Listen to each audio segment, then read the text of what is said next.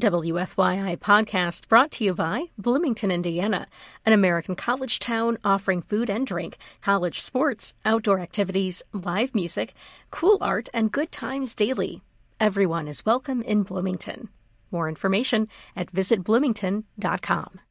This weekend, the moon glides across the southern sky in the evening. I'm Matt Pelser, and this is your Weekend Sky Report. On Friday night, the Moon and Mars are right next to each other, and Neptune is nearby as well, but we can't see it, not without a lot of help. On Saturday night, the mostly invisible Neptune is between the Moon and Mars to the south, and on Sunday, the gibbous moon drifts from the southeast. Humans have observed the moon for as long as we've been able to look up. We've looked for meaning in the moon. In fact, the word lunatic comes from the belief dating back to the time of Aristotle that the moon causes insanity in certain people.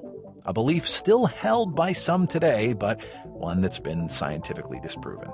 If you're able, take a few minutes to observe the moon this weekend. A moon with a shadow is so much more fun to look at than a full moon, in my opinion. The shadow helps accentuate textured features on the surface like craters and mountains. Grab a telescope, any telescope, and get a good look. If you don't have a telescope, an average pair of binoculars will show you a lot.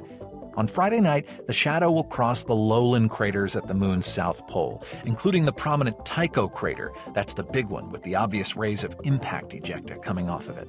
Saturday night will be a good night to view the south pole as well, but the lone Copernicus crater toward the middle of the moon will be particularly eye catching.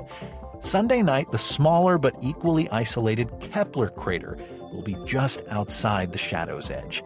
Now, if you're a fan of the full moon, you won't have to wait long we'll be treated to a full moon on none other than Thanksgiving night. I'm Matt Pelser. Happy sky watching.